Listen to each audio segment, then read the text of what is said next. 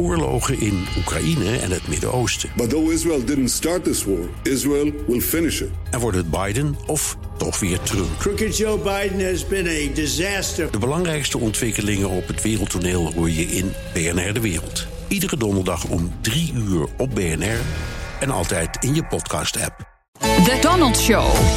Tijd voor de update over de United States of Trump met correspondent in Amerika Jan Postma. Jan, welkom. Heeft Washington uh, Washington wacht op een berucht memo van uh, meneer Nunes. Dat is de voorzitter van wat wij noemen de commissie stiekem in het Huis van Afgevaardigden. Ja, Vertel. exact. Ja, en, en die zou mogelijk vandaag komen, die memo. Dat uh, werd dan weer gezegd. Maar er was vannacht plotseling een plotwending. maar eerst zal ik een beetje wat meer vertellen over die memo. Want het is inmiddels best wel ingewikkeld. Deze meneer Nunes, dat is een republikein. En die zegt, ik heb bewijzen gevonden dat er in de FBI echt een soort deep state actief is. Een laag van medewerkers die anti-Trump zijn.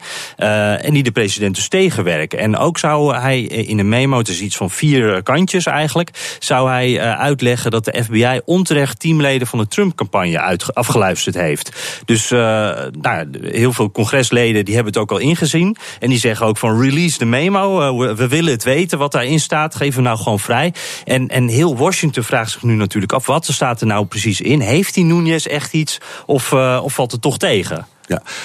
Uh, het is allemaal rechtstreeks verbonden natuurlijk met dat uh, Rusland-onderzoek van de FBI. Ja, want uh, als Nunes nou echt iets heeft hè, tegen die FBI, dan zou dat natuurlijk dat hele Rusland-onderzoek onderuit kunnen halen. Want dan kan je ervan uitgaan dat Donald Trump dat natuurlijk ook gaat gebruiken om te zeggen van ja, kijk eens, ze zijn inderdaad tegen mij. Dat hele onderzoek moet eigenlijk gestopt worden. Dus Trump wil hem dan ook heel graag vrijgeven. En na de State of the Union werd hem ook door een congreslid gevraagd van alsjeblieft meneer de president, release the memo. En als je goed goed luistert, dan hoor je ook wat hij, wat hij zegt. Let's release the number. Oh, yeah. oh, don't worry. 100%. Ja, hij wist niet dat die microfoon open stond, dus, dus je hoort hem heel zacht, maar hij zegt 100% en daarna wordt dus nog wat uh, gelachen. Ja, de plotwending dan, uh, die heeft iets met die Nunes zelf te maken. Ja, want een tweet van een democraat die in diezelfde commissie stiekem zat als die republikein Nunes, uh, die kwam vannacht. En hij tweet: Ik heb ontdekt dat voorzitter Nunes wijzigingen heeft aangebracht aan die memo die naar het Witte Huis is gestuurd, dus die Trump heeft gelezen. Veranderingen die niet door de commissie zijn goedgekeurd. Het Witte Huis ziet dus straks een memo die niet goedgekeurd is door onze commissie. nou, deze democraat is achterdochtig, want hij weet natuurlijk: mijn commissievoorzitter is een republikein. Die houdt misschien wel Trump de hand boven het hoofd. En wat zegt Nunes er zelf van? Ja, die zegt dus: het is eigenlijk storm in een glas water. Dit zijn alleen maar wat grammaticale dingen die ik heb veranderd. En wat ook wel lastig is, ja, het is de commissie stiekem. Hè, dus heel veel is geheim. Dus er zouden ook dingen op verzoek van de FBI eruit zijn gelaten, uh, veranderd zijn. Ja, uh, wij weten het natuurlijk niet. En het is net als alles hier met de commissie stiekem gewoon heel moeilijk om te bepalen wie je nou moet geloven. Ook omdat dit natuurlijk een onderzoek is naar politi politieke partijdigheid eigenlijk, hè, in de veiligheidsdiensten.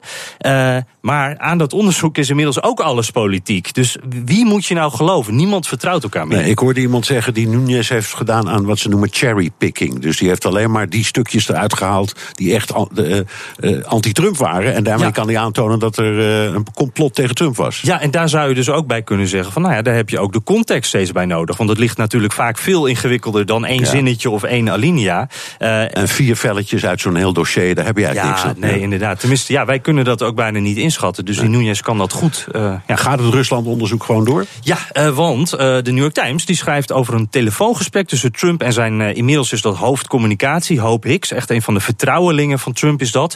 En daarin zou zij gezegd hebben dat die mails van Donald Trump Jr. over die befaamde meeting in Trump Tower, weet je nog, met die Russische advocaten, waar zoveel om te doen was geweest, waar ook Kushner en Donald Jr. bij waren. Nou, zij zou gezegd hebben in het gesprek: de mails van Donald Jr. daarover die zullen nooit vrijkomen. En dan wordt gelijk de vraag gesteld: natuurlijk, is dit nou het tegenwerken van justitie en zit die hoop Hicks in de problemen? Ja, dankjewel, Amerika-correspondent Jan Postma.